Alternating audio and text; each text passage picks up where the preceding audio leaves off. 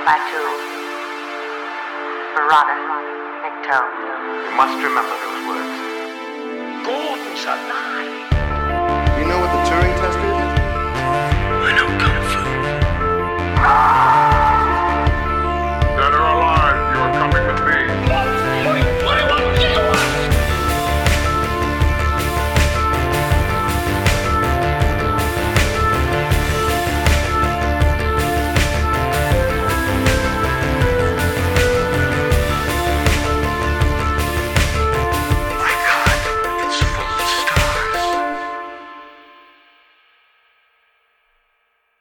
Ladies and gentlemen, welcome back to Stories Out of Time and Space. I'm your regular host, Scott Weatherly, and as always, I'm joined by Julian Darius. Julian, how are you doing? You okay?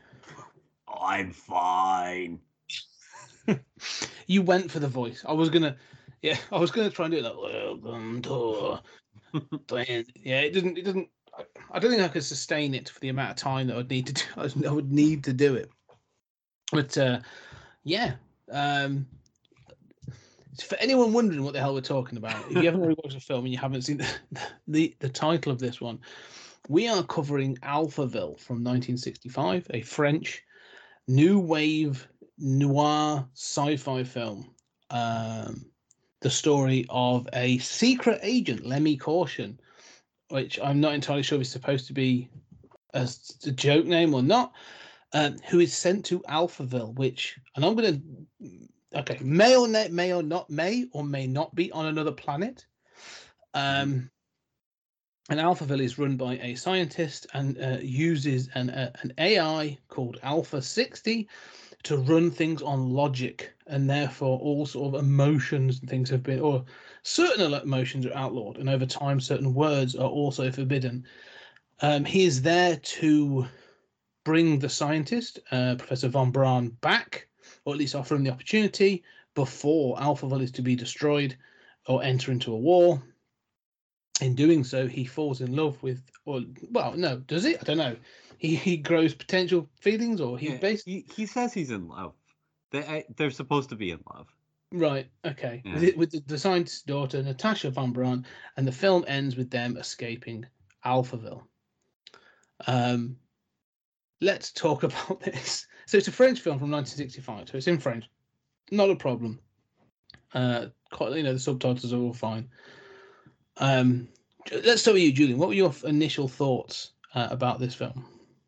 Well, this is sort of a, a classic of French science fiction. Um, and I didn't see this until relatively late.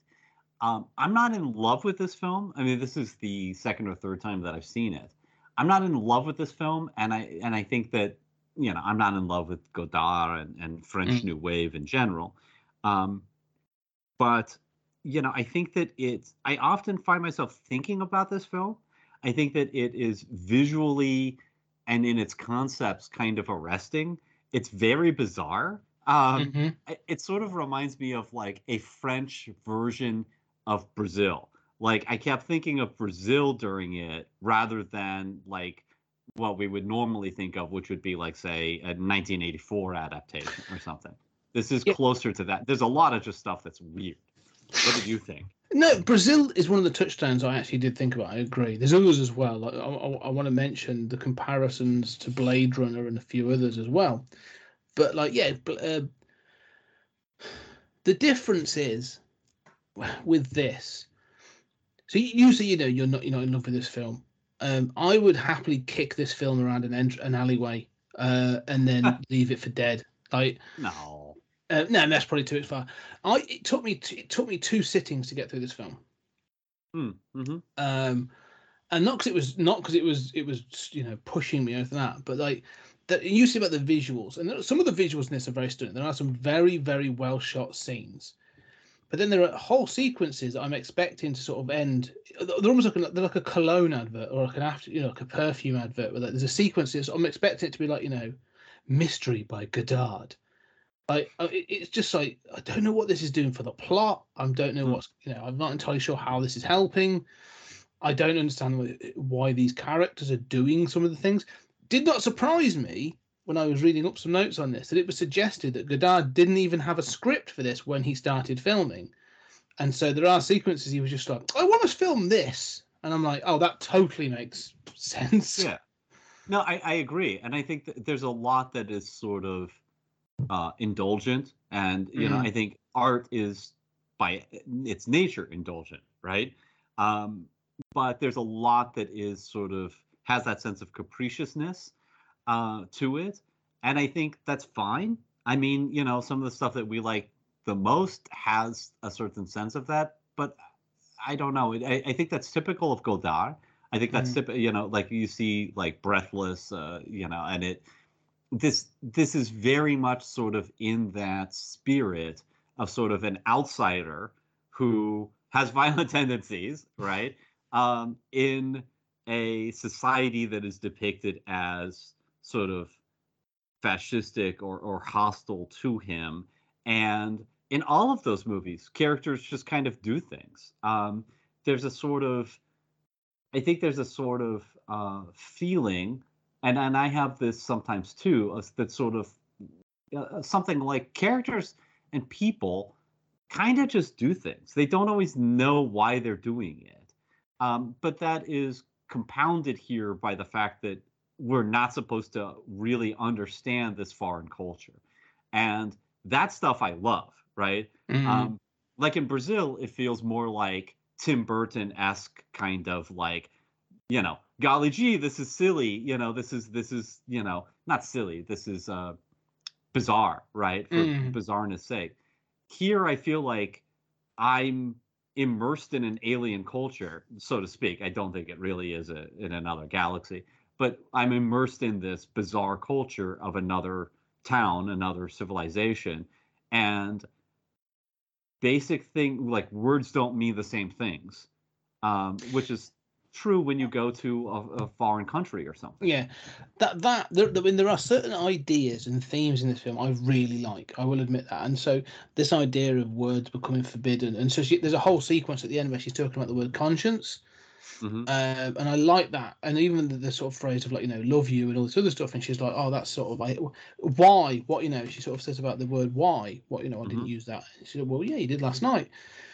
When did I use it? And she's like, I don't know what it means. I don't. We don't say why. We just say because. You know, we sort of Mm-hmm. However, and all that's fine. and I kind of like that in some cases.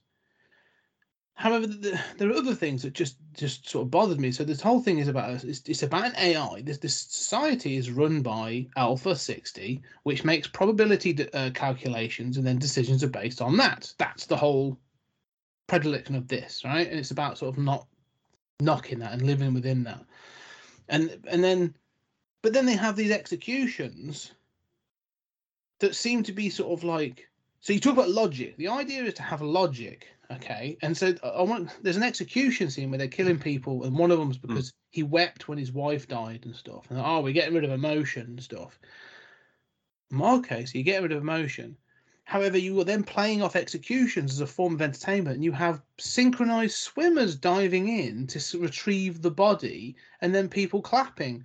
But if you're trying to say that's an entertainment then why? Because that's a show of emotion which makes no logic so you're actually you're all guilty of the same thing as the guy who just wept for his wife so Yeah. there was there were scenes like that throughout where i'm like the logic in this makes no sense like it's not thought out it doesn't it didn't work in that like you're saying about this alien society and i'm like no it gives you the premise and then doesn't stick to the premise But, but the thing is, it doesn't make. You know, I, I have to disagree with you. First of all, I, I see what you're saying. I don't. I don't disagree with the point. But first of all, let's let's agree that having synchronized swimmers pick up the corpses of you know uh, people who have been executed is fucking brilliant, and that by that, that, itself yeah, that, that was when Brazil. That was when Yeah. Brazil came to mind. I was like, oh, that's a Gilliam kind of touch. Like Gilliam's clearly watched this film, and, and yeah, Oh yeah. Um, and and both of them have, you know, Gilliam has some of that sense of like, yeah, it doesn't need to make sense, right? It makes Mhm. sense emotionally, right? Um, but like you you say, well, entertainment is emotion too. Well, to a certain degree, but it's not. I mean, you can classify anything as emotion, right? Like you could say, why is there war? Because war is based on hating the enemy or something. Well, you know, a society that is anti-emotion is probably going to have war nonetheless. Um, it's entertainment, but you don't see them like giggling and stuff. You know, they're sort of like going through a fascistic show of clapping and you know, sort of like, isn't that Mm. dictator great? And I think this gets to some of. I mean, of, of course, it's, it doesn't have to be understood, but I think it gets to some of this point of like how that doesn't make sense. It doesn't make sense to us, but we go into like you know whether it's like you know Iran or you know dictatorial societies where they have certain rules, but then they have these contradictions where you'd say, how is this not an obvious contradiction? It's like, well, that's not seen as emotion within this context. Um, I do agree that it's obvious that like you know uh, Alpha 60 in this sort of AI run society is not based on logic. I mean, it's Mm. not running like a well-oiled machine, you know. Yeah. Um, it, it's bizarre, but I but I will say, like some of those contradictions, it, those contradictions are inherent to totalitarian regimes, right? Yeah, and that's that's fair, and that's fine. But then you need to expand upon that within the film, and that's the point. Like, there's no other sort of like. So you get this one scene, but no one, like, even your your main protagonist, who's pretending to be a journalist, and is only sort of shown to be journalist because he takes photos of everything, which also starts to bother me after a while. But we'll get to that. Is the fact that that should be then leveled up? Like he should be saying, like, well, that doesn't make any sense to me. Like he's if he is going to be the point of view character, then at least have him say like you know because she tells him he's being killed this guy's been executed for having wept over the, the death of his wife and him saying like well what you're here to celebrate that? Like you know what is this? You're showing sort of like you know, an act of there's no logic to this. Like you know he hmm. needs to question it or and needs to be at least then be put in his place. But it's never sort of like you know because he says like because later on he actually says like i don't he- he's like it's clear he doesn't understand it. And then later on he's like oh i'm st- i'm starting to understand this place. But it's it's quite clear. And it's it's it's brought up repeatedly.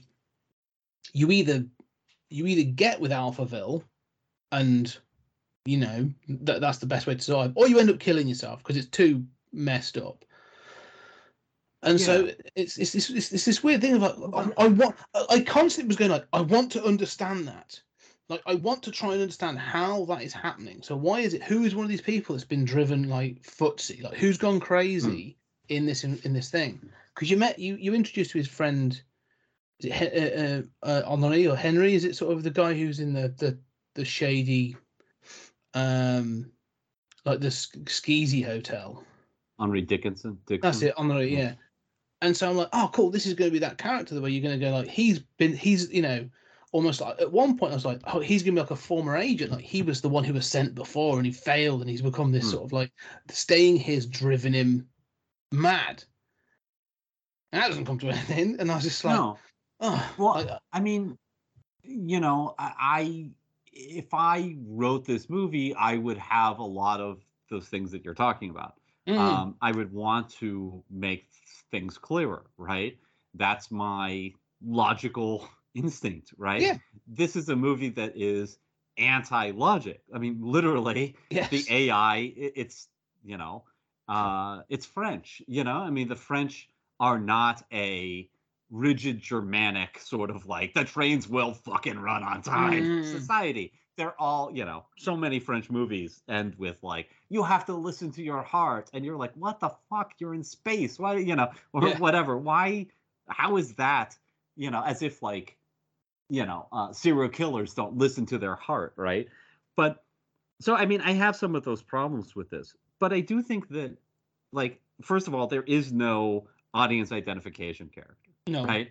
Because uh, Lemmy Caution, the main character, you don't know. He keeps insisting he's a reporter. He's clearly not. It's kind of an open secret that he's not. Um, but he's coming from a society that we don't understand either. And I do kind of love this idea. And I think about my own sort of Martian comics and sort of like immersing people in this alien culture. I do kind of like this idea of like, okay, a guy goes to a city that he doesn't understand, but he's from a culture that is also alien, right?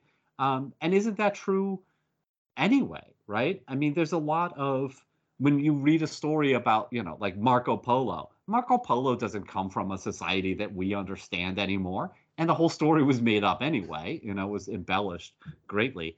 So I don't know. I mean, I kind of like, I kind of like this idea of, it's true we don't know anything, but it's sort of like a story of somebody going to Japan, which is people say like you can live there for 30 years and as a westerner and not understand mm-hmm. anything about the essence of japan. Or somebody who goes to the soviet union you know at the at the height of the soviet union and is like right there are things i understand but there's also stuff that just seems completely closed off and foreign to me. There are signals and signs of danger or Yeah. whatever Okay. that i don't understand I, I get what you're saying. I, I understand. and I appreciate that you, you are right. It's sort of like it's like we you we're external. These are two alien cultures coming together, and we are external to that. We are a third party, a third country, if you will. But I've seen films that do that. Like I've watched, like you know, uh, I will think like early Jackie Chan or uh, Hong Kong cinema, or sort of like you know um, Southeast Asian cinema, where it's like, oh, like yeah, I'm not privy to this, but it's going to be sort of like you know K- Korean cinema, and you're going to have, or even like Hong Kong cinema, like the whole thing is set into the culture. All right, that's fine. I've got no problem with that, and often there are films I really enjoy. Uh, th- that do that right that have that sort of like out of fish out of water or clash of cultures and i'm not part of either of them how that works or how i then identify is one of the characters at least has to be likable do you know what I mean? Like you have to mm-hmm. be go, oh, I I- I don't understand them, but at least I'm a sort of like I'm able to sort of like maybe not identify, but I can side with that person. Like I side and understand what's going on, and I'm I can back that sort of person's motivation or, or whatever. But like you say in this one, let me caution. It's just it's just he's he's such a sort of a, a noir sort of stereotype that like you know it's just he's so aloof throughout that I'm just like, oh, okay, like you're just a, you are. Ju- he is so two dimensional as a character. I'm just like, ah, yeah, fine. You know, I'm, I'm, I know you, you are the main character, so I'm gonna follow you. But like, I don't don't feel anything. Well, yeah, Yeah. yeah, yeah. But I'm like, I'm like, I don't feel anything. You know, That's fair. I mean, you know, I I sometimes I have a problem with this idea of like needing to like a character, and we've talked about this before. That Mhm. like there are times where I feel that, and I feel pissed off at a character, or where I don't have anyone I can identify with. I mean, I I would say, you know, at other times I don't feel that need at all, um, and others do. I don't know what I feel about that here. I do think that he does seem like a cipher, but I don't know that he's two dimensional. It just seems like we can't see inside him. I mean, he's on a mission where he's got to present this front, right? I mean, he's he's a film noir character. He's on a he, you know, it's like watching a spy go into, you know, Soviet uh the Soviet Union and you don't know whether he's a spy throughout most of the movie. Now, this is not done the way we want that movie to be done, right? We'd Mm. want the reveal and we'd want him to talk to, you know, the girl he loves and say, "Listen, I am a spy and we need to get out of here." And he kind of does that, but yeah, he does seem I don't know, sort of he has that cipher like old school masculinity. Yeah, but, you- but again, you're saying like you know, you, yeah, that's it. Like an old school machine, like you know, he slaps people around and like again though, like he does. like, even the I know, first- no, you're right, and, I'm- and I'm and I'm fine with all of that. Like you say, this is set in this is from the '60s. It's got a different. It's got that noir. message. Humphrey Bogart did this as Sam Spade and the characters. I've got no problem with ha- like with following a sleazy character, Mhm. but you've got to give something to make it worth my while, and I just don't feel that. To the extent of like again, I think this comes down to the way some of it's filmed. Mhm. And, and again, it's weird because there are interactions between Lemmy and Natasha that almost reach an um, uh, like an emotional level. Like she's actually good. I like her. Like the um, uh, Akim uh, Ta- Tamiroff who plays Natasha Von Braun. Like, like Uh, no, is Anna that- Karina is that's it. Yeah, yeah. Oh, Anna Karina. I've just put the wrong. Yeah, Anna Karina. Eddie Constantine is the uh, um, is Lemmy. Caution. Yeah, uh, Anna Karina, like she she's good.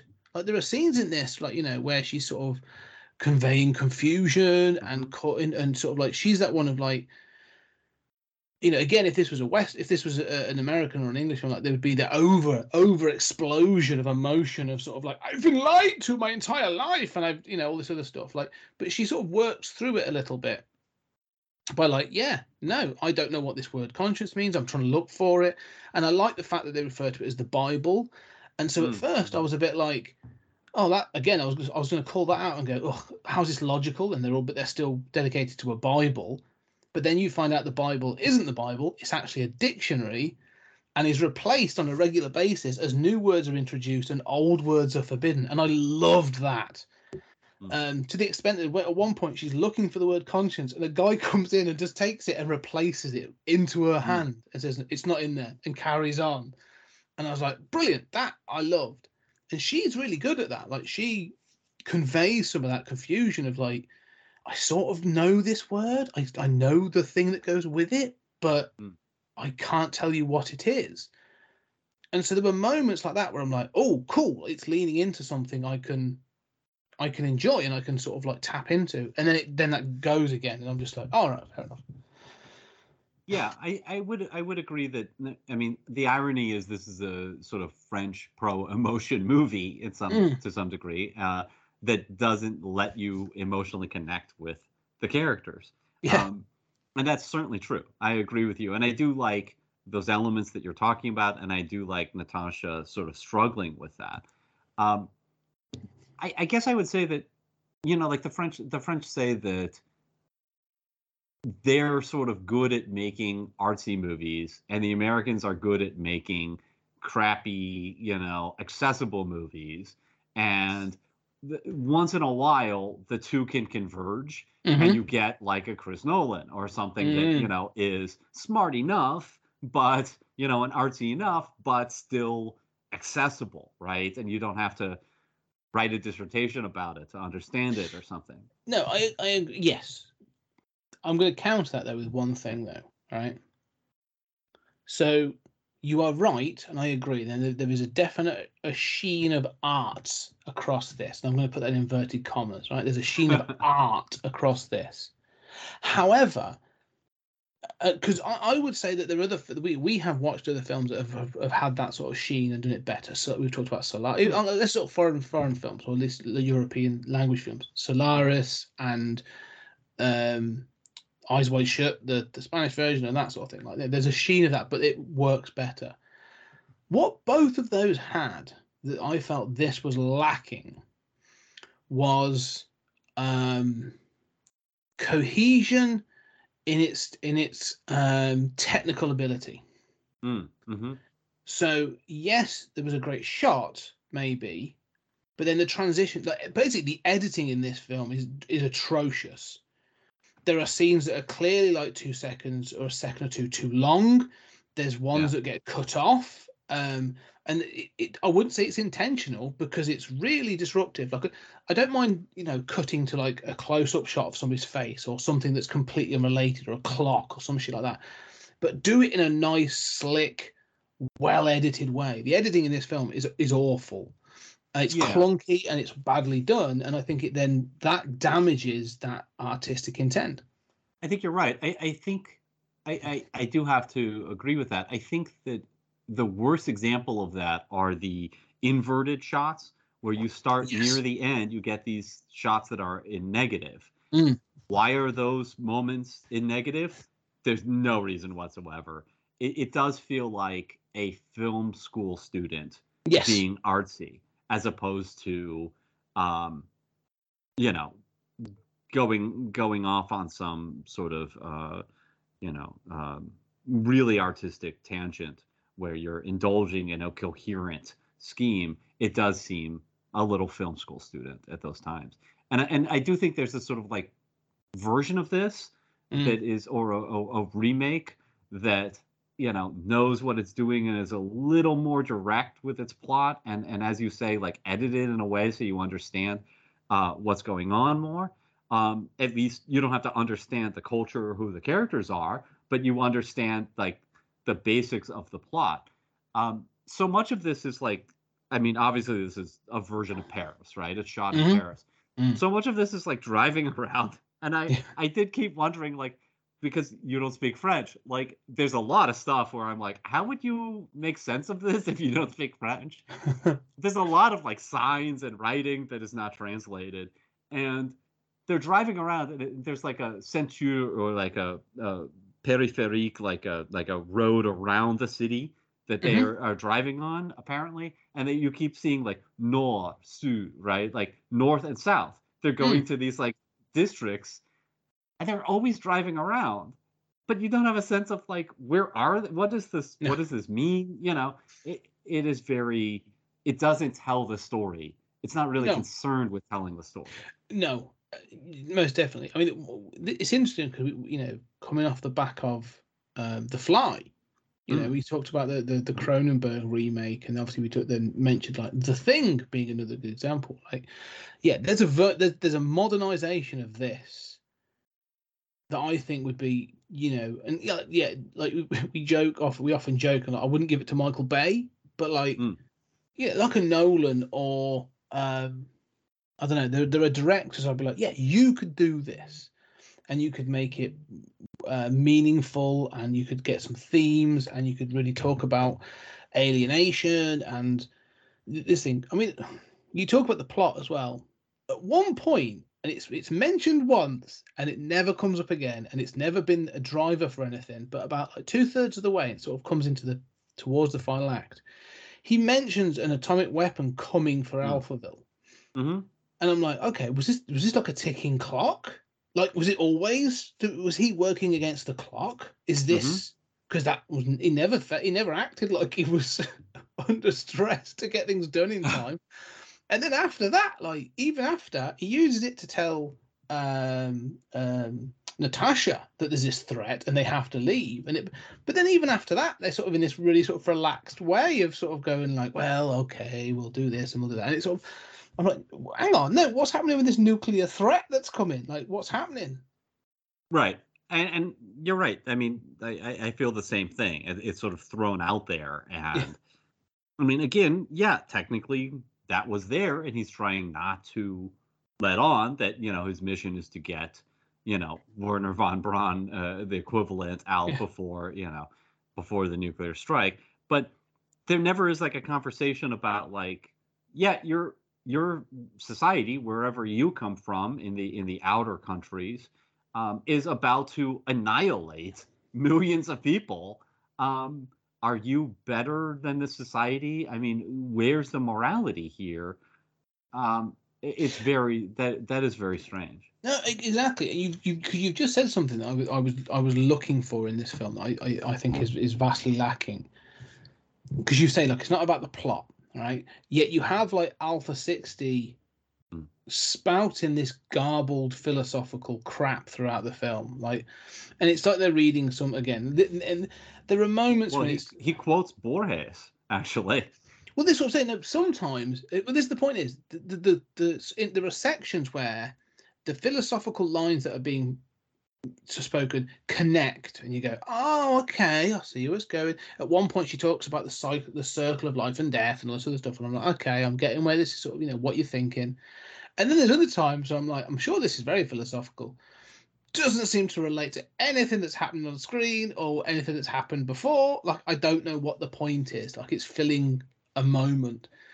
Um, but what I was hoping for, like he meets, he does meet Professor von Braun at the end, and I was waiting for some sort of like phys- philosophical head to head for Mm. exactly what you've said. Well, how is your society any better than mine?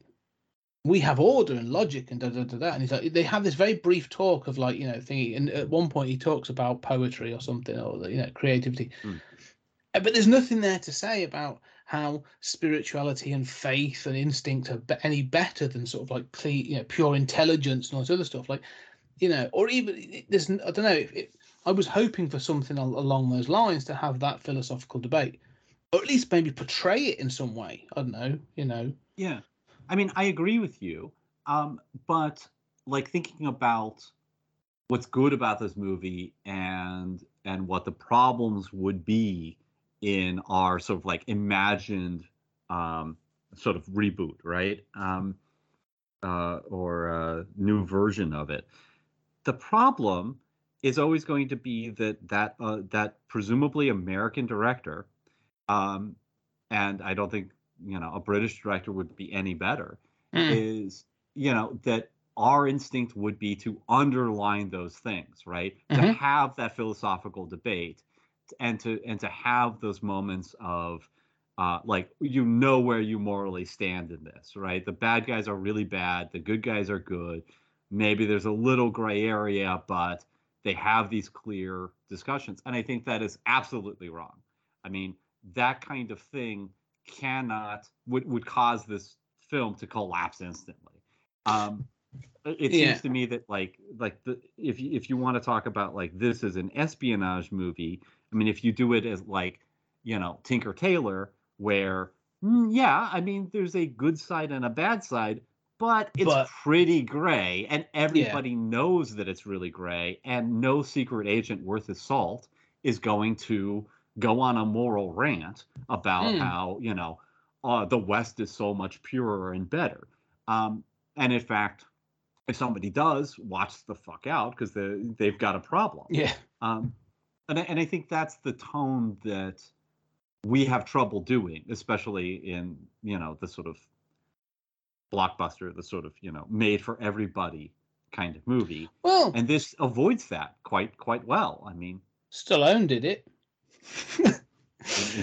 in? Demoli- like Demolition Man, you know, it has those two. But he stands in the middle. Kind It of. says like, "You get dirty, you get a lot clean." No, but I mean middle." that you can't do that. I mean that is No, nonsense. I've just right? decided. I'm just deciding You now. you can't do that with Alphaville. It's gonna be Demolition Man Two. Alphaville.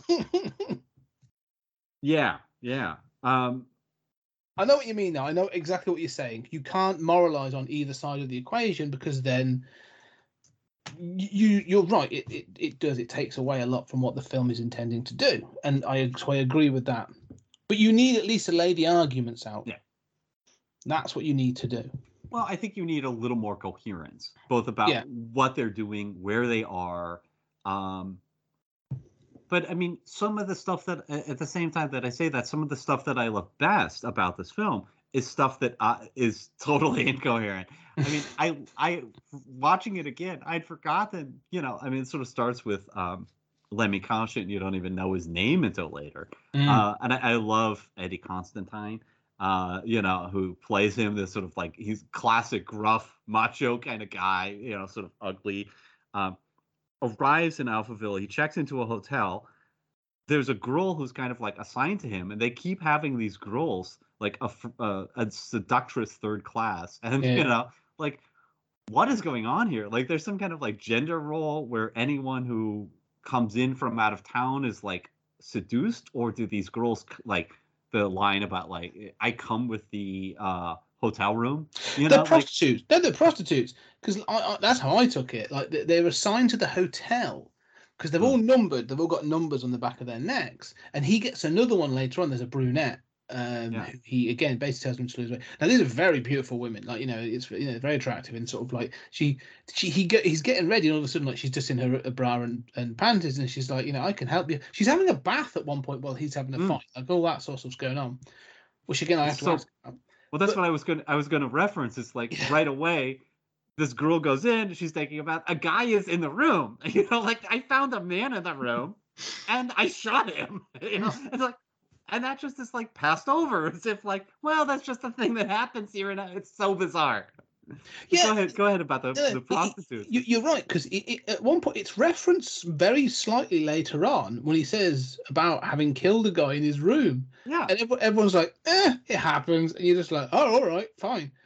Um, when when he goes to see Henri in the in the sort of like the sleazy hotel or the the bed sit or wherever it is, th- th- there was a there was a seductress there as well, and she goes with like uh, she goes with uh, Henri, and sh- he pays her. Mm-hmm. In Mhm. fact, she ta- and she then takes money out of his pocket. so it's clear that they are, like I said, they are prostitutes, and you can turn them away, but they are assigned to um, the hotel, as in like it's it's got that sort of you know that that that service is available to you, readily available, you know, Right. to single men. Um, and I find that interesting. Like again, it's that thing you know you're saying about world. No, I did say about it, but this is what I was looking for in it: world building. You know, let you say about the alien culture, and it should be alien. All right, but show me it's alien enough to be like, yeah, I don't understand why this. I don't have to relate to it, but I need to at least see how this world is built. And there are times when it's sort of like they have. That's one of the ideas I'm liking. I'm like, cool. Well, They've got I these mean, ideas. I'm like I'm aware that they're prostitutes. My question is like, are they they they're sort of like assigned to I'm not sure that they're like assigned to the hotel or if they move around in the city, right? I don't know. But it seems like they re- have some sort of reporting to the state, right? Mm, like they they are not just agents of an independent hotel uh you know they're they're tagged and numbered right you know Yeah. i mean there's some centralized gender uh handmaid's tale stuff going on here but like instead of handmaid's tale being focused on women as mothers this is women as sex right Yes. Well, I, th- I think one of the, for me, one of the, I, and I wasn't entirely sure what to make of it, but one of the points, but one of the things I, I noticed, because he sees that she has, a- the, the, seductress has a number on the back of her neck later on. Um, and but then later later in the film towards the end he asks to see the back of natasha's neck and she has a number as well. Now we have not seen any other women in this film to know that it's all women. We've only been shown that these centrally assigned prostitutes are are are numbered. And she has one too so the only thing i can take is okay well she's been numbered for a purpose. Now i'm not saying she's a prostitute but it shows that there's sort of like a, a control in place. Um and so i thought that was interesting that sort of like to bring that up with natasha um in in, in that respect. Yeah, and you know, if you want to run a sort of feminist criticism of it, I mean, this is a sort of, uh, you know, a, a classic French film that supposes there is no role for a woman unless she is young and beautiful, you Yeah. know, which which is true of you know cinema in general, right? But Mhm. uh, here it's literally a town where you know, okay, the town is you know depicted as bad in some ways, but that, but I mean, I do like. I don't know. I, I was thinking of um, Lost in Translation, uh, which is Mhm. a terrible, terrible film. But um, you know, it, it uh, this idea of like one of the scenes that sticks with me is the prostitute Bill Murray with the prostitute and sort of not understanding how this works and what her the emotions she's depicting are. And I think that this is very similar to that. Like, you know, she comes with a room. How does this work? Why is she taking a bath in my hotel room? You know, like why is she unmoved by a fight? You know, like this is just something that happens. I'm, you know, I don't get involved in the fights. You know, Yeah. one of you will kill each other, but it's none of my business. You know, like it's it's so foreign, and I do love that sense of it being utterly foreign. I mean, yeah, I there are moments like this. Say there's, I, I'm a fan of the weird, you know, and I've, I've said that. I, and I like again talking about like Terry Gilliam and taking the next sense. So there are things in this that I'm like, cool, that's kind of it. And I'm saying the world building, the weird world building, I'm kind of digging. I mean, um, there are moments in this that I like when they are that, when they are those weird, uh, weird world building. I I like the interview that Alpha 60 gives him. Mm. You know, he's taken and he's sort of like crammed into this room with these microphones all hanging around him, and they ask a series of questions and stuff. And I like that scene again because I'm like, okay, that feels like very much like sort of that fascist state where I'm like, oh, you've you've put your head above the parapet, and we don't like that, so we're going to pull you in and um, you know ask you a series of questions. So all that I was again like these things I'm digging. You've got these sort of like um I don't know, like G-men, these sort of like officers of the state that just turn up and give him a bit of a kick in and then take him away and stuff like. And there's, I was like, oh, okay, I'm getting this, but there's not just one room. There's lots of them. And as he's been taken along, you have the froggy voice going, sort of like, you know, whether it's free or occupied. And so Mhm. it's just telling people sort of like this one's occupied. And so you know there's a whole heap of other people going through a similar interrogation. So all that I was like, oh, or, this or is cool. torture, right? Yeah, I mean, or we don't know. exactly. Yeah. Yeah.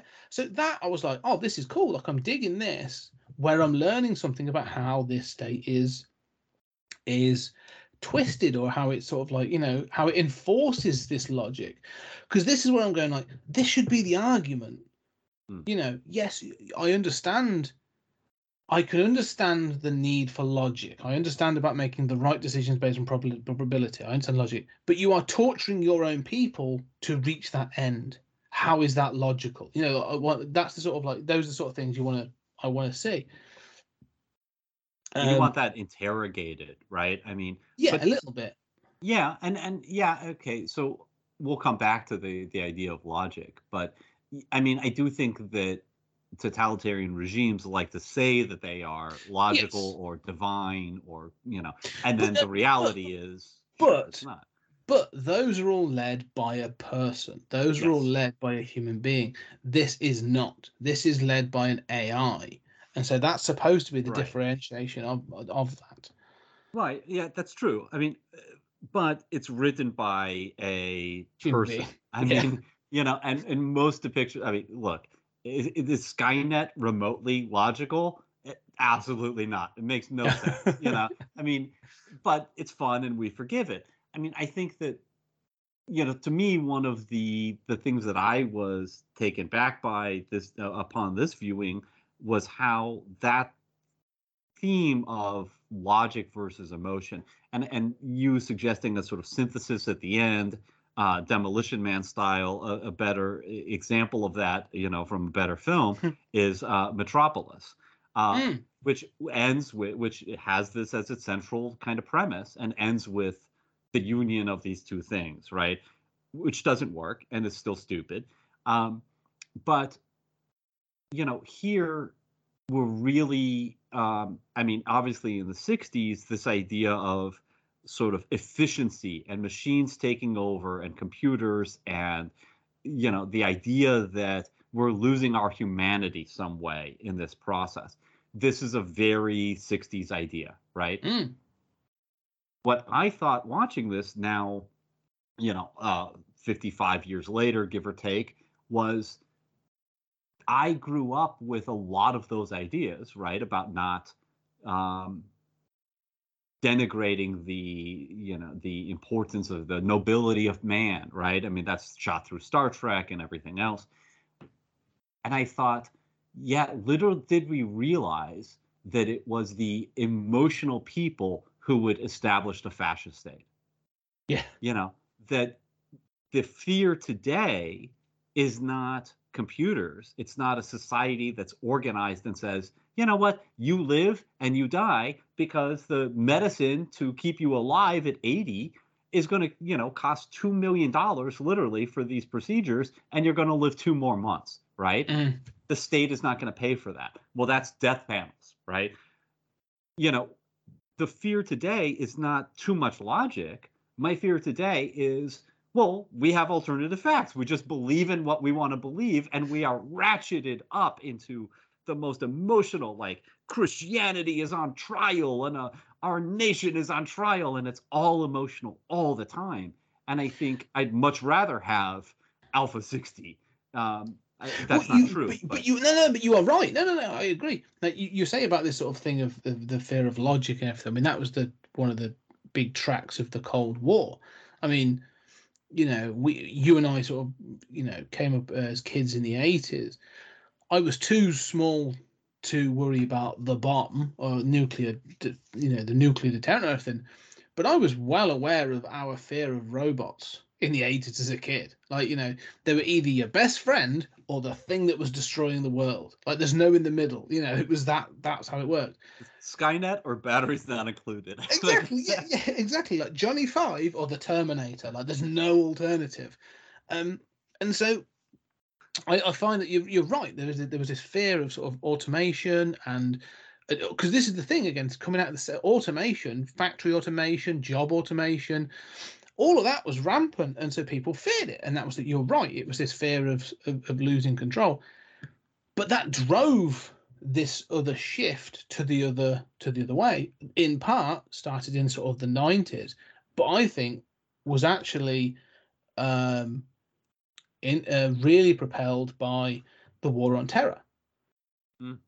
because you have instead of sort of having with the cold war it's a war of ideologies you know it's almost like political ideologies isn't it? It's it's that was the idea. It was like democracy versus communism or capitalism versus communism however you want to say it.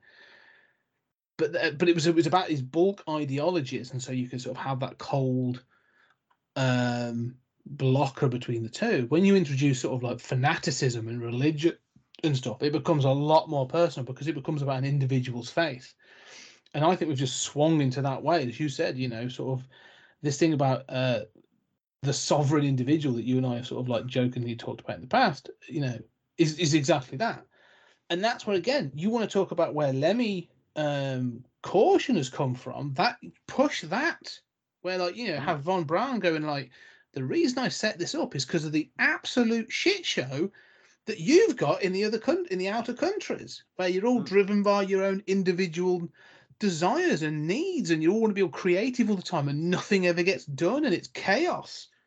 Like, you know, Yeah. that's that's the sort of the the you know, the counter, and that's you you are totally right. You know, it's that thing of the the selfish need of going like, you know, well, I am me, and I want to be recognized as a me.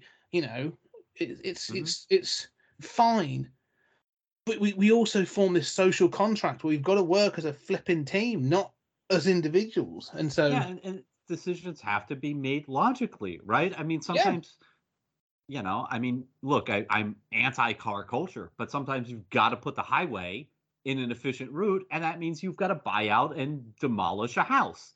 Mm. Sorry, I know it's your house.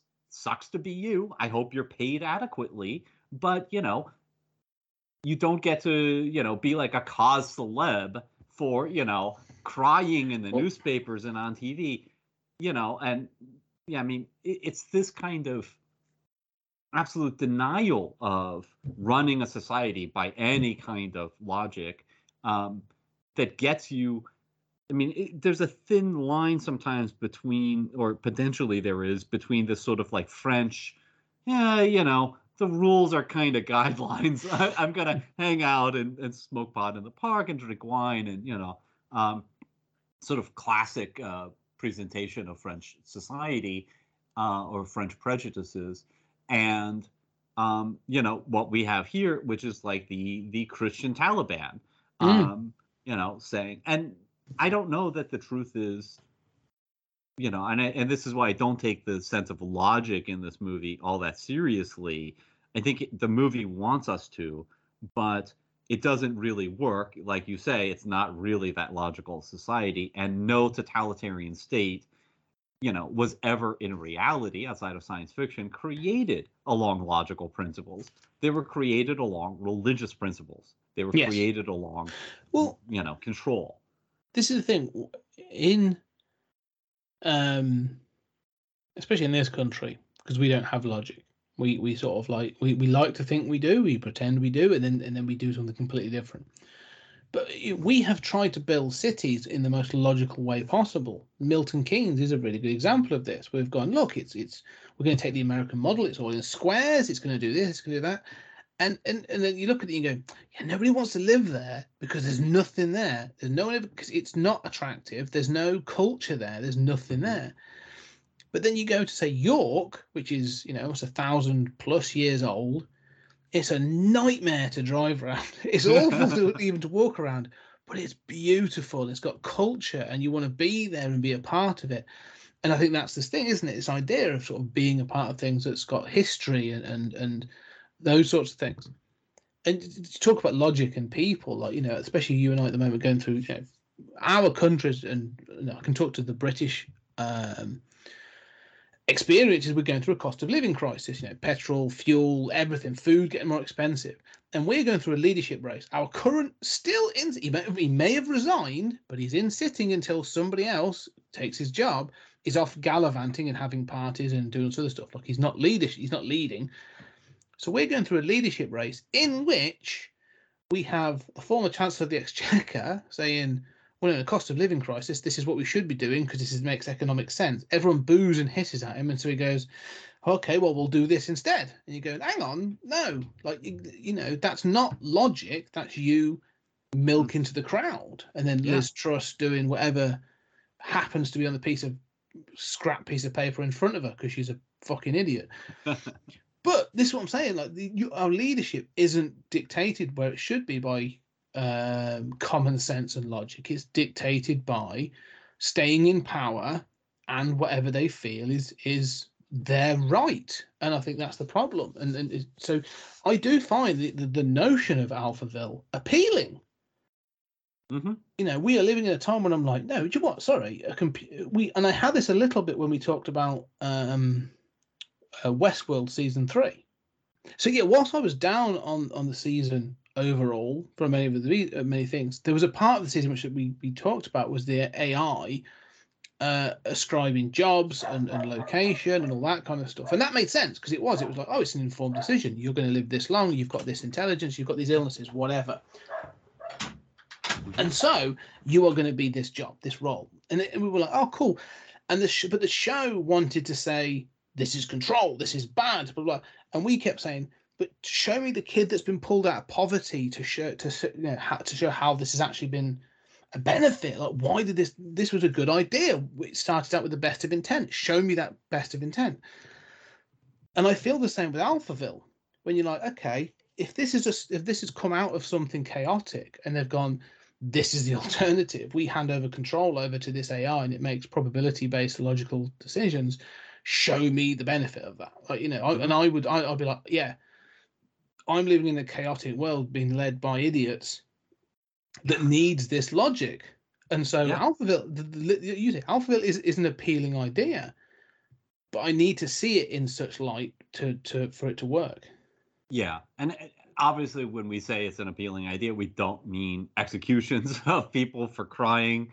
Uh, you know, No, um, maybe not. but But you know, or or not being able to find any woman over say 28 yeah, uh, you know um, so obviously there are problems but I, I know exactly what you mean i think that ultimately like brazil doesn't present a depiction of a society really i mean this is a movie that is much more concerned with touching on these ideas Mm. and painting a painting rather you know an impressionistic sort of portraiture rather than you know giving a crosscut of a society that you could really understand it um, not to mention a lot of the films that do do that we still have complaints that they don't do it enough and we don't really know what it's like to live there you know no, that's a very good point. And that, that yeah, um, j- j- just to sort of bring it to the next point, because saying that, I was just thinking about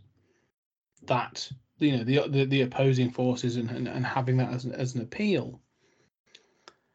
But one of the things that I, I- mentioned before, um, I want to get back to the logic. In fact, no, let's do that first because the let's it's worth sort of doing that off the back of this. Let's explore the logic and this need for logic as we are. So in this film, there are two moments when Alpha 60 says this is the only logical conclusion. And as you say, this is written by a human, it's written by a person. And so I was like, oh, okay. They talk about the threat from, well, he discusses the threat from the, the outer countries. Hmm. And so it says, well, the only conclusion, the logical conclusion, is basically to attack them first before they attack us. And I was like, okay, that seems like a really sort of extreme logic.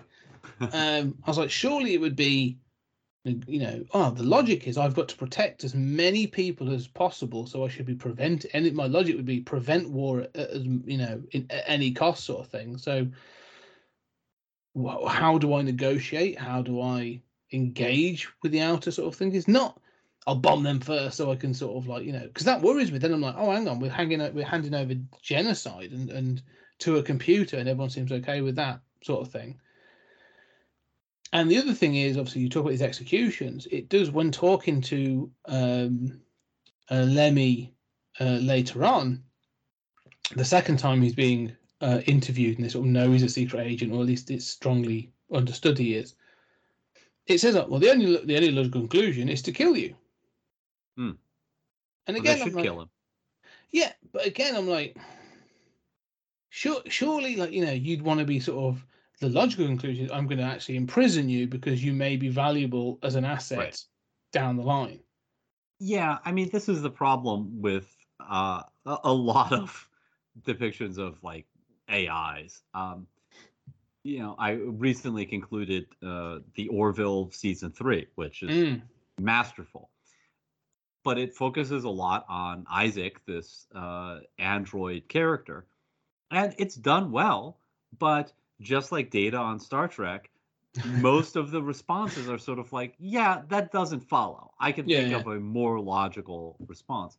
I mean, and part of the problem is when you're talking about social statements, like social policies, uh, attacking, you know, the outer countries, or how do we handle this spy? Um, you know, when those are big nebulous questions, right? There's not a gra- black or white, right? It's not chess, uh, and even chess, it's not clear. You could talk about probabilities, but you can't talk about this is right, this is wrong. Yeah. Um, so, so uh, these are like the output of a calculation, right? We look at that output as humans and say that's what we care about. But Mhm. in fact, that's the end of a, a gigantic amount of ratiocination, of contemplating societies and policies and, you know, setting examples and things like this that are really complex. And so I, I think that's the problem is we want an output that is logical to us. And obviously an AI is not concerned with that, right? That's Mm. the human output. That's not the the work, right? But that is that not dependent on what you program Yeah. the AI? Because you could program for the human the human output, couldn't you? And say, right, your your actual active objective is to sustain and maintain life. If Alphaville, of all citizens of Alphaville, and you go, okay, well, does that clearly, not change? But that's clearly not the intent, right? No. I mean, No. it, what's logical depends on, right? I mean, so it's not really that it's logical. What is what is optimal as a course of action is not the same thing as what's logical, right? Which Mhm. this movie doesn't know. But but what's optimal depends on, like you say, your inputs and your values, right? So if the price of a life in Alphaville is worth a hundred thousand dollars, you know, your calculations change as opposed to if Mhm. it's worth a million um, or 10 cents, right? Um, you know, and, and again, we might not like that there's a price to a life, but I'm sorry, there is. Um, Yeah, no, there is. No, I agree. Reality. Yeah, yeah. Right. Here, here's something I, I would like to, um, because you're right, right? And you said the film, obviously, the film isn't intent on the preservation of life. You've seen that this thing tortures and executes people, so it's not. It's about it's about maintaining certain rules. And so this is one of those things that sort of like when we are presented with AIs, and I think this is because we haven't got the experience we will have, I'm sure, uh, of how they work. Because for all intents and purposes, like they get beyond a learning point. Like you know, um, there was two. Um, it was Meta or previously Facebook. Then they had two computers talking to each other. To you know, they had they let themselves have free reign, and within a day, these two computers had formed their own language and were sort of talking back and forth. And they had to turn them off because they were learning from each other. And were like, "Can't be having that." Switch one of the, switch them off at the, at the sort of you know the base. Fine, but when you are presented with these things like Skynet um, or uh, Alpha 60 or the one from War Games or any of those other kind of things, they're all driven by whatever is the the intent. And that intent has to be driven home by human. Someone at some point, someone is sat at a keyboard typing in programming, right? There's something that's the starting point. Now, one of the, the way they always so the way Skynet appears to be different from uh, these others, and think I'm thinking of Westworld two as uh, season three as well. I i- these things is Skynet got, gained sentience. It became self-aware, is what they say, and so it become it becomes about, um, as we said, selfish. It becomes about preservation. It, it sees itself as it has to protect itself. The whole Judgment Day is about Skynet protecting itself. Alpha 60 and all these others have not got sentience, as far as we're aware. They're, they're shown to be an advanced AI, but they're not. They haven't got sentience. So all their decision, all that logic, is still based on rules and stuff that are embedded by people. So it's still not cold, cold logic because it's being driven by someone's typing in and saying there's a gate in here that says if this happens, then you go yes, or an if it's like an if command, an and command, or an or command, or whatever. All that's how all this will start. Right. And so to me, again, I'm still I, I don't know enough about programming or, or, or AIs to know h- how this works, but like surely that's the decision. You know, you come back to this thing of um, you're driving along you know, in one you you have two paths. You have to take one of those paths. But on one path are three young people, you know, um, and you're gonna if you go down that path, you're gonna kill three of those.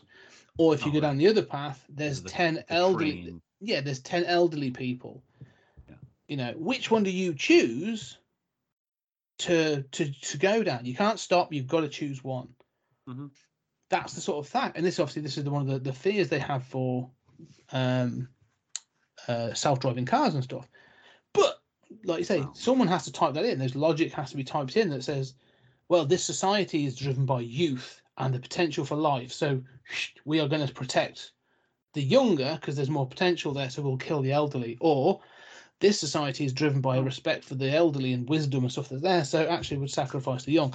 Do, do you know what I'm saying, though?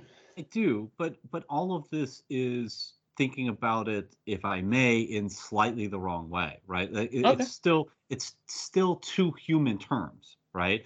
So like yeah, that's my point. Though that's my the, point. the is- car that's the self-driving car that has to make that decision is not going to be making that decision based on I have seen these three people and here's my estimation of their age. Mm, It's going to be making that decision based on uh, conditions on the road, you know, op- potential obstacles. Um, you know, it, it might identify a person and say avoid this. This path has more people, but we're you know we're decades away from that car being able to ascertain you know their ages Oh, and, yeah, yeah. make a moral decision in that way. yeah.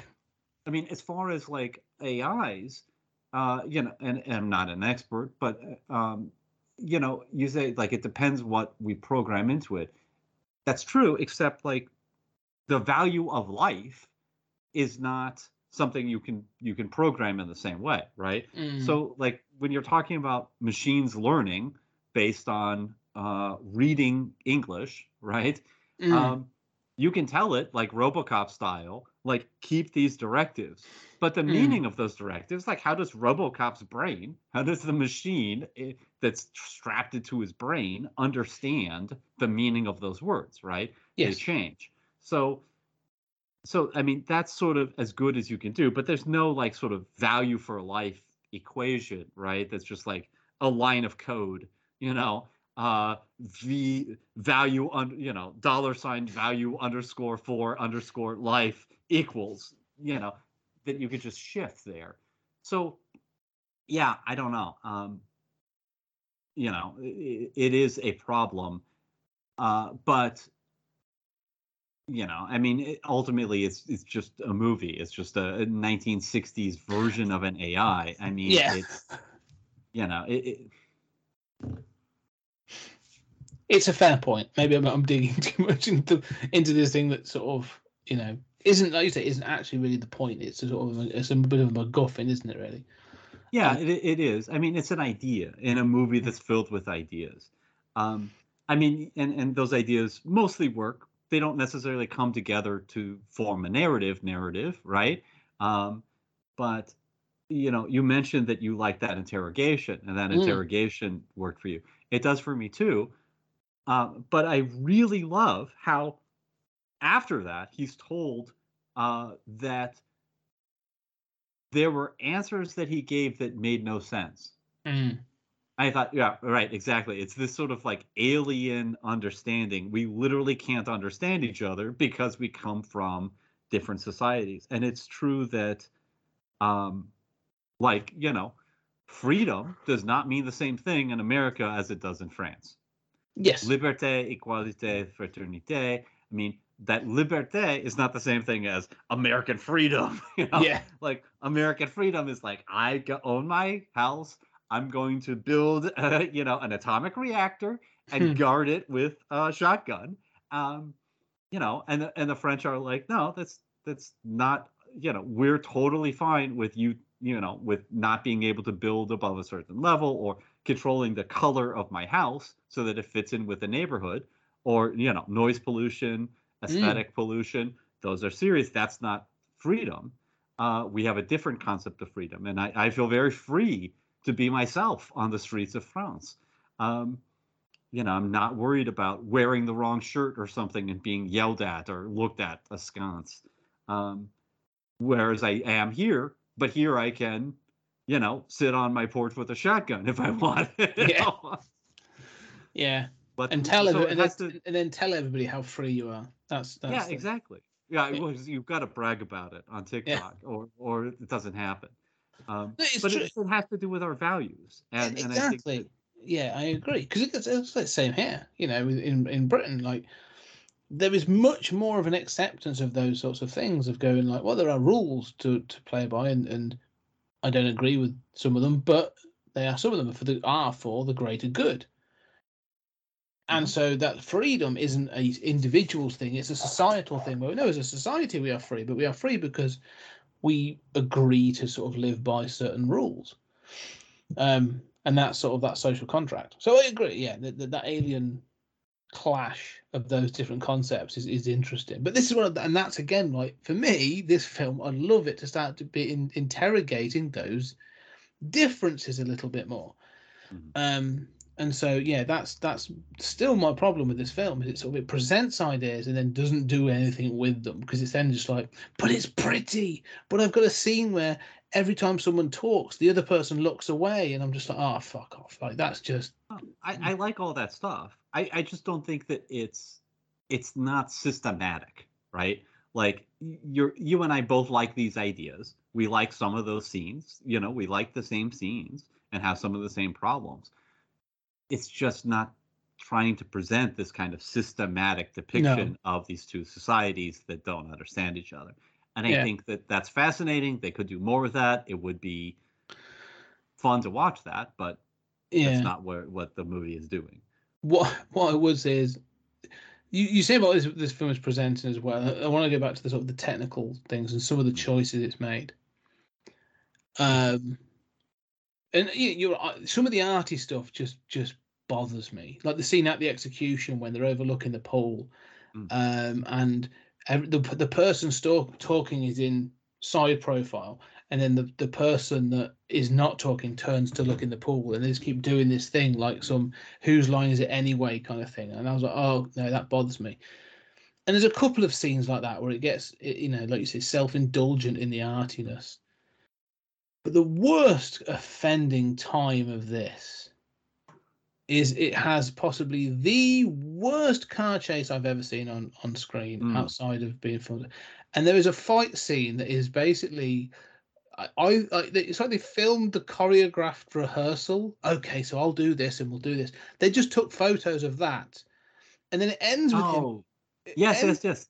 It ends with him placing the, the this villain, this sort of other person. I'm not even, you know, this. I think they work at, at whatever Alpha Sixties. He places his head under the tire and then slowly drives over his head Mm. and looking out the window. And I was like, none of this. I was like laughing. I was chuckling. Like it was, it was, it was. It, I was like, I. Yeah, the, the film stills thing is really bad, and Yeah. and it, it's it, it does seem like I sort of classify it. I've seen a lot of like student films, um, some of which are amazing, but a lot of which you make silly mistakes. Like it's cool to see it in negative, you know, like yeah. right, you know. Um, yeah, we couldn't. I mean, look, this is obviously sort of low budget.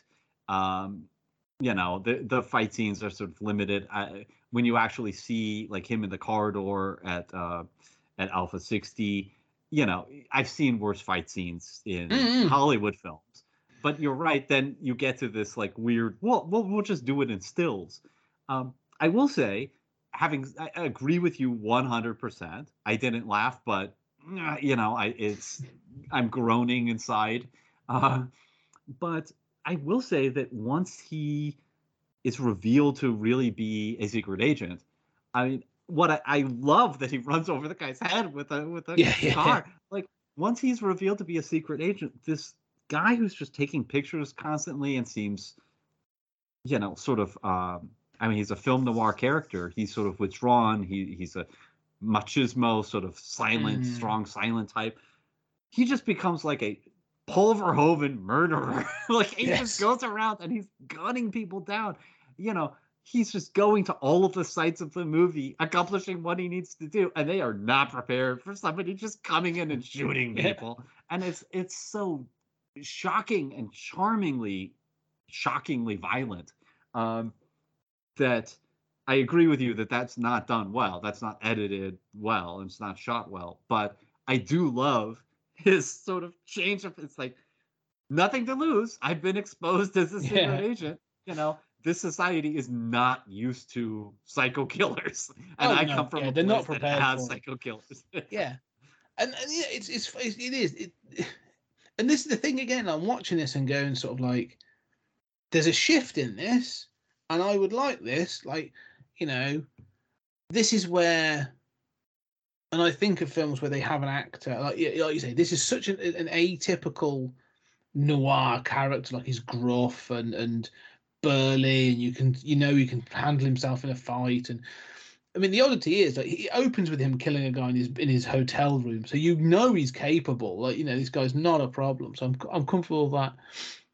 Um, but yeah, the switch up at the end where it's sort of the civil, almost like the civilized approach, sort of goes out the window. Like he's not on the defensive anymore; he's on the offensive. Um, you know, it's one of those where you'd have like you know, you'd expect that from the Bond is always on the offensive, so it's never really expected. But like I can imagine, like you know, like this would be like a a Bourne Ultimatum kind of thing where you have like Matt Damon, you go, oh, well, Matt Damon looks very civilized, and then he beats someone to death with a rolled up newspaper, and you're like, oh shit, like you know, this is out of nowhere. And so I, I like that, but the way, unfortunately, again, because it's sort of it's it's all in this approach. Whilst again, I like the intent, I'm like, the execution just fails me, unfortunately. Um, and it also leads to an, an ending. How That- does it fail you? So be, because I, His, I his get rampage. yeah it, because it all feels so stilted as hmm. well unfortunately in its execution that i'm just like i sort get what low you're doing budget, not greatly yeah but, I, edited. but, but, but i've seen low budget films and Oh, I, yeah. I, I don't i don't want people shot and blood spraying everywhere but like you, i want that tension ramped up, ramped up and stuff so make it efficient make it dark make it look grimy but like this just doesn't seem to want to do that in into i don't know it sort of seems to lose its track a little bit towards the end but the also the other thing that when i actually chuckled and made me think a little bit almost of austin powers is at the end when he completes his mission he kills you know professor von braun and he i assume he shoots up the machine as well like he shoots up uh, uh, alpha 60 he then leaves. This is where you get all the negative, and people are just like rolling around the walls and crawling on the floors, and there becomes this this narration where it's like, yeah, as I finished, like people just went crazy, and those that didn't Mm. die just went. I'm like, what what happened? What I don't what know. what connection did they have to the computer? Like this is where I'm going. Like I want to know. Like there's something mad here. Like okay, how did they have a chip in them? Were they sort of like Yeah. were they all connected to Alpha 60? Were they all robots? Like what is going on? Is, is they- there something being broadcast that's like Yeah. affecting their minds and, and helping them to kind of forget the meaning of certain words? No, you're right. It doesn't make sense, and it it's a it's another thing where it's like it's a cool idea. Um, I don't know that they have the budget to really pull it off, or you know, again, you you point out quite rightly, it's not just budget, right? I mean, it, it's Mm. Godard and what he wants to do, but yeah, I mean, it's another one of these things where it's like, I don't really understand. If you're trying to understand and, and want everything to make sense, you're just coming at this the wrong way, right? I mean, and and I have I have the same complaint that you do. Um, I don't know. I, I- yeah, it's totally bizarre. It's the idea of like the city falling apart and and everyone, you know, being totally unmoored with this AI destroyed. That's cool, but it yeah, it's the kind of thing where you'd say, "All right, buddy, you've got a cool idea for this movie.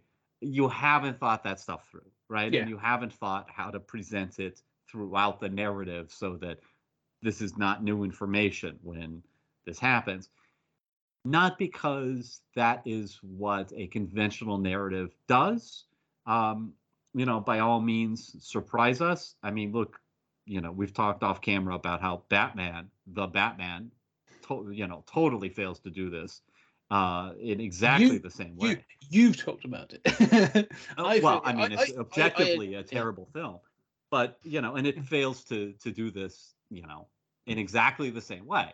Um, but I mean, you certainly can't complain that Alphaville hasn't mentioned that people are, you know, uh, somehow connected, you know, uh, symbolically or or physically to the AI, and and then also say, oh, by the way, Gotham is surrounded, you know, it's like New Orleans surrounded by lo- a lock system, uh, and uh, All right. Yeah. Okay, uh, yeah. uh, All right.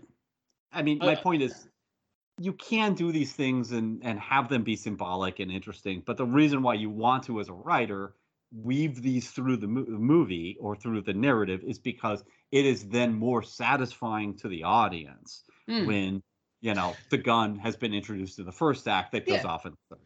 Well, th- to me, the as is, yeah, let's say the Chekhov's gun in all of this that is mentioned throughout the film and should really have been is the key point because he does it. He does it uh, actually go there. They call it it central control. So when he arrives, like three or four people say to him, like, "Oh, you've got Mhm. to check in with central control," Yeah. and he's like, "No, like I'm not doing that." And then another person's like, "You should really check in with central control." Like, and, and Mm-hmm. eventually, even Natasha says, "Like, have you checked in with central control?" Like, they- they keep pushing him to this thing. Like, at no point does he say, "Oh, what what is it that you want me to get from central control?" And that, you know, that's when they'll be like, "Oh, you get, you know, it allows the whatever track you. You get this earpiece. You get this whatever the Mm, the mhm. bloody hell, whatever the hell it is." Uh, yeah. when you're in this city, you have to have this device because that's how that's the, the way it works. And that's what drives people mad. There you go, solved it. One blood he doesn't have to, he can reject it throughout. But we also know because the one thing I like is obviously he takes Natasha at the end and he, he basically sort of knocks her out and then it's like um or they don't. It's talk about art. I'm sorry, but the, the, the whole ending, them rolling around the room. She's in one of those interrogation rooms, or she's looking through one of the interrogation rooms, and the moment that he sort of like surfaces up, like he sort of like appears like a mm. muppet on the other side of the window, and then he says they have this conversation with Alpha. 60 and says like you know well no i will show you what happiness is we're in love and i'm like yeah you you you look it you grumpy git and then to dis when they leave they they lower out of shot on the other side of the glass. Mhm. and again i'm just like i it it looks it's one of those things that again you say as a student film you think oh that looks cool and it hasn't but it looks it doesn't translate. It looks silly. And unfortunately i'm like it it, it then breaks that tension. Um and so that's the problem i had with with the parts of the end. But um yeah. Yeah, and, and it, it is sort of, well, I mean, I do see sort of Blade Runner influences of kind of like you leaving with the girl and the you know, relationship oh the whole relationship with natasha um, um and deckard uh, well i i, I used to i think deckard and lemmy are so similar and then rachel and natasha like so intrinsically linked to the main thing like and being pulled out of the system to go and then you're not entirely sure if she's she's got the number on the back so you're not entirely sure what she is like oh i it's, it's or, more or like, is there really love there? You know, Yes, like yeah, exactly. I know. oh, this is I Ridley Scott watched this and was like, Oh yeah, no, no one's seen this in America, so I'm gonna make this film. Like, yeah. There definitely is an influence there. mm, You know, and it's an evocative ending. I mean, it is. I mean, oh, yeah. the th- the thing is, you know, like I mean, when I know we've got to wrap up, but Mm. um, you know, I will say I have, I am more willing to forgive this, and and more willing to forgive Brazil, um, because they are not trying to. I mean, but especially this, where they're not trying to present a a logical, conventional narrative in the same way, right? Um, I mean, I love uh, who's the guy who does like the Tree of Life. Um, what's? Aronofsky. No, no, no. Um, um, anyway, um, the director who, God, I'm sorry. Um, anyway, uh, you know, uh, it's got dinosaurs in the Tree of Life with Brad Pitt, and you know, it's like a 1950s reminiscence, but we're gonna go back in time to that. And you know, he did, uh, you know, the thin, uh, thin red line. Oh, Malick. Yeah, Terrence Malick. I mean, Terrence Malick is totally indulgent, and there are these Yeah. weird emotional sequences, you know, but it sticks with you and it's brilliant. And, you know, you kind of don't get to say, like, right, why are there dinosaurs there? you know, because it's a it's a Terrence Malick film. I mean, this is a Godard film. And, and in a way, I do feel like when a movie says, I'm going, we, we are the logical movie, you know, Chekhov's gun applies here. We're not just presenting a kind of like impressionistic thing that has a bunch of ideas um, and hopefully you enjoy it. For me, those errors are more frustrating in a in a Mm. movie like the Batman or something like that than than they are here, where it's like, oh, you know, it, it is what it is. I mean, it's not pretending to be a deep presentation of two different cultures clashing. Yeah, I think that's the part of the problem for me though is that sort of like if if it's not going to be that that sort of analysis of two cultures clashing and, and in a you know with a detailed plot and character sort of development and and you know interactions. Oh it's going to be this arty thing over here. All right then do it really well. I, Hmm. I expect you to be technically brilliant and i expect you to be um thematically tight in everything else you're doing. If you're not and you're not this then you are failing across the board Yeah, I mean, I think that's fair. I, I, you know, I am a huge fan of European cinema, the Mm. history of European cinema. I've, I've taught French cinema. Uh, I am not a big fan of French New Wave, which is like what French New, the French cinema is most famous for, right? Um, and what be- sort of became the dominant artsy movement after Italian neorealismo. Mm. Um, and I, partly it's because of everything you're saying. Uh, you know, that it seems to me a lot of these films, especially Godard, is sort of meandering plots. I appreciate elements of them. I appreciate that he's an outside, the characters are outsiders. They're, you know, uh, all of these themes are there, but they're not concerned with that sort of tightness. Uh, you know, when you say, a tightness of theme, right? Consistency of theme, elaborating on theme. Yeah, that's not going to happen in in these movies, uh, and you know they are what they are. Uh, I think it's cool that Godard made a sci-fi movie and it's black and white and it's had an influence, and you know I think it's worth seeing and talking about. But I I, Yeah. I know what you're saying. The, the thing is, I think about past films that we've watched in this sort of in, in this sort of thing. Just to sort of wrap up on this, I'll consider this my final thoughts. I think of the films. I thought about the, the influence on Blade Runner and those that and the way it's shot, and there's some there's obviously that noir influence and the whole plot and the, the relationship between Deckard and Rachel and so on and so forth. Fine, all that's kind of good. There's some good moments in this. There's some good character moments. I think Anna Karina as as Natasha von Braun is good. I think she has some scenes that are actually very very good. Uh, Eddie Constantine as as, as Lemmy Caution is kind of fun in some scenes. Like there's the when the um every time the sort of the bellboy tries to get go for a tip and he keeps slapping his hand away and stuff like that. Like it's fun. Like he's quite an, he's kind. Of, If he was in a straightforward film, I'd kind of want to follow him as a character. Um, the problem for me comes is though, like, what is this? Mhm. You know, if you talk about art and about these things, you know, if it's if it's if it's a tight, straightforward espionage film, and we've you know we've got some of those where it's going to be yeah we're going to have this character, it's going to be this sort of you mentioned like Tinker Tailor Soldier Spy or something like that where it's going to be an intricate plot, but no one's really the hero. It's more about sort of like the shifting of states and all this other stuff. Cool, I'm all for that because I like that. That's that's a good. I like the idea of that. Or go full James Bond and have the adventure. Do that as well. Whatever you want to do. But if you're going to go arty, the Fountain. I think of like the Fountain, um, which we watched, and in the, in the last season. Now I wasn't as enamored of that. with you. I liked it, and I thought it was very very good. Um, and there were scenes that I chuckled at that as well, and sort of said to you that there were certain scenes where the floating bald Hugh Jackman appears at the end, and I was like, "What? What's going on?" And you you pointed certain things out. However, as an art film, which that very much is, it is stunningly beautiful. Like Mhm. the presentation is phenomenal.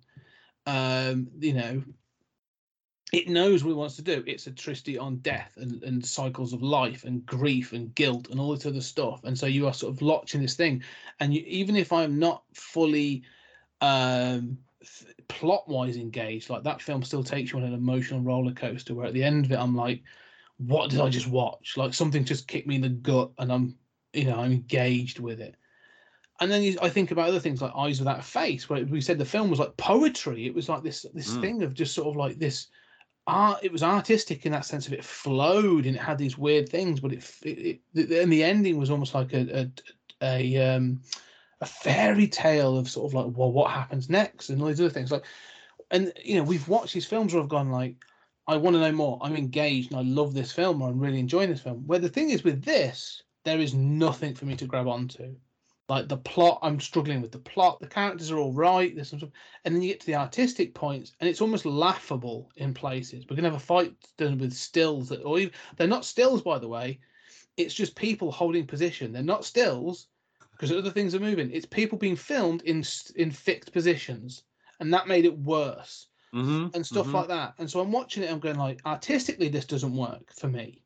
Like it's I'm, there's nothing in here I'm appreciating. Then it got bad editing where I'm like, it's it technically it's not good. It's not plot wise. So unfortunately, this film sort of just you used a really good point. You said it will collapse in on itself. That's what this film did for me. It just collapsed in on itself. Of like, I've no idea what I'm supposed to take from this. I'm I'm not. I I didn't walk away with this having had an experience Hmm. positive, positive at least. Yeah, I mean, uh, I think that obviously my instincts are not to Godard and not to uh, this sort of uh, impressionistic, you know, throw it all in there and you know hope for the best. It's it's all art and poetry, baby. You know, I mean that's not the way my brain works. Mhm. Um, my brain is very structural and you know overly so, if anything. Um, so this is not, in some sense, a movie for me. Mm. Maybe because of that, I'm able to kind of let go of some of those things, especially because this is not my first viewing, and see those things that you and I both like. Um, I think some of the performances are great. I think some of these ideas are great. I think the you know dictionary stuff and the words Mm. disappearing. I love that stuff. Um, Mm. reminds me of other stuff, other works that I kind of like better. But I, I do think this is a very, it's an interesting film. It's a film that you hate less the more you see. that's that's, a- that's gonna go on the back of Julian Darius. you hate So- you'll so- hate this less the more you see it. yeah. Okay. What's that syndrome they say when kidnappers you you know you fall in love with your kidnapper? Is that what this is? That sort of like Yeah, yeah. Um, I- I, I forget what it's called. Uh, But yeah, the more so if I was to be sort of held in a room and I'd be like, after 15 hours of watching this Hmm. film, I'm, I'm totally in love with it. Um, No, but I mean, I don't know. I, you know, one of the reasons why I like putting films like this, you know, in the list, and I like watching these films. Um, so I, I don't think any of us watch enough films like this. no, And even if this is not a masterpiece, I think it's very influential. Uh, you know, this is a relatively early depiction of, uh, you know, totalitarian society that is done well. Uh, you know, at least in those respects. Um, you know, I think it's very, it's much more influential than it is sort of successful on its own terms as a film. Yeah. But I don't think we watch enough foreign film and weird stuff. And and I do think that my brain goes back to Alphaville. For I, I don't enjoy watching it. Okay. no, By and large, there's stuff that I love. I love his rampage, you know, um, I, and I love some of the weirdness of it. But um, you know, I don't by and large watch this and go, I'm on the edge of my seat and I, I'm loving this so much. But my brain goes back to it in a way that so much trash that comes out of Hollywood, I think, is anyone ever going to remember this? And why would you want to watch or make a movie that nobody is ever going to remember or say, that's my favorite movie? I want to have a discussion about that. Um, I could have a discussion of. We just have had a discussion about Alphaville, and I think it's fascinating. In some ways, it's more satisfying than the movie. you know, Yeah, uh, you are right, and I think that I like. But the thing Stockholm is, syndrome.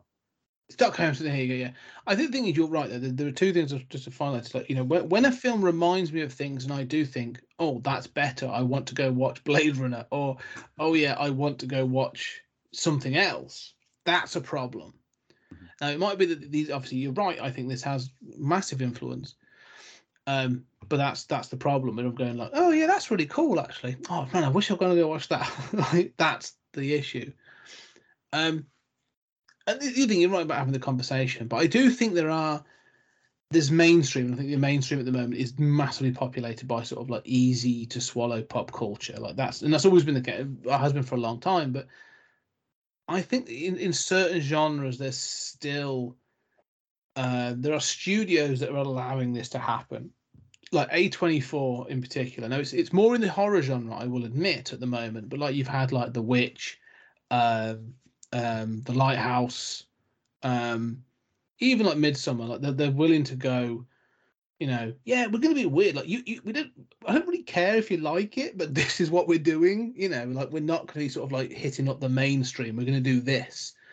And I would like to see maybe some sci-fi do that as well. There's a few, there are some, like you know, it's but it's very sort of like the like the lobster and, and is it like uh, is it called Henry and the Robot or something? There's a couple that you see come out and you go, oh, they're a bit weird and small and, and funky, but like I'd like a bit more to go in that direction. But you said about Nolan, you know, like I actually haven't seen Tenet yet. I haven't seen it. Um, just I just haven't got around to it really. But like, I I like the fact that you know, we are being given those opportunities.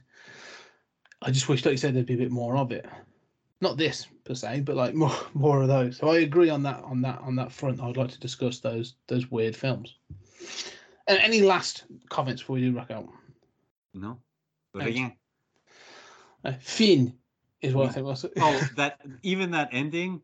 Like, I mean, I I agree with you. Even that ending where one letter of fin appears at a time, and then the little dot over the I is very student film, right? I mean, yes. yeah, I I Yeah. agree with that. Yeah. Oh well. Anyway, ladies and gentlemen, if you have Force watched, you to watch Alphaville. Yeah, no, Uh, you're right. Watching these is important, and uh, you know I've enjoyed when you have brought in these sort of the the, the foreign element, and, and you are right that we should watch more of these because it exposes me to this. I still think I still think of Solaris from back in season one. Like, I still think of that film, and I want to watch Stalker at some point. I really do. So you know that definitely had an influence. Um, but we, we, should introduce more. Anyway, ladies and gentlemen, if you have watched Alphaville, it is available on Studio Canal as a channel, and I think it's available other places as well. Um, go check it out. Let us know what you think, and come back and tell us. You know, um, are we right? Are we wrong? what did you like? What did you dislike uh, about this film? What did you chuckle at? Let me know. I really want to go. Come find us on social media at Pod Time Space on uh, Twitter. Um, uh, or leave a review. Just go on your podcast catcher and leave a review, five stars, and then tell us what you thought of Alphaville. That'll be a, a Christmas present for us, early Christmas present. Um, but if you really like what we're doing here, you will find that between these main episodes, we are now dropping our trekking through the Twilight Zone. You're going to be listening to season one uh, every other week, episode by episode, through season one of the original classic Serling Twilight Zone. However, if you want the full first two seasons of that, pretty much, join our Patreon. And even at the lowest level, which I think is sort of like five pounds, which I don't know, it's about like a couple of uh, couple of dollars. I'm not sure what that is. Um, you will get uh, trekking through the Twilight Zone on a weekly basis. Every Tuesday or Wednesday, we sort of drop those out, and then you get a monthly podcast, 30 minute thoughts, a quarterly podcast where I bring on a creator to talk about different things. So there's so much going on, on on there. So go check out our Patreon. It really helps us keeps the towers, keeps the lights on in uh, in the you know at uh, in the space station. uh, tower. It's it, Uh, 20th Century Towers. We Yeah, 20th Century. It's it's www.patreon.com slash two zero uh, CG Media. That's 20th Century Geek Media. And you're right, it, it helps keep the lights on at 20th Century Towers. So And, and while I love going through the Twilight Zone with you, I also want to recommend that your 30 minute thoughts, which I, Mm. yeah, I really enjoy. yeah, they're just me going on some rant for 30 minutes and then unfortunately, often I'll do those, and then an hour later, I'm like, oh, I forgot to mention this thing. Oh well. It's always the way. Anyway, ladies and gentlemen, thank you very much for listening. Greatly appreciate it, and uh, we shall see you on the next episode.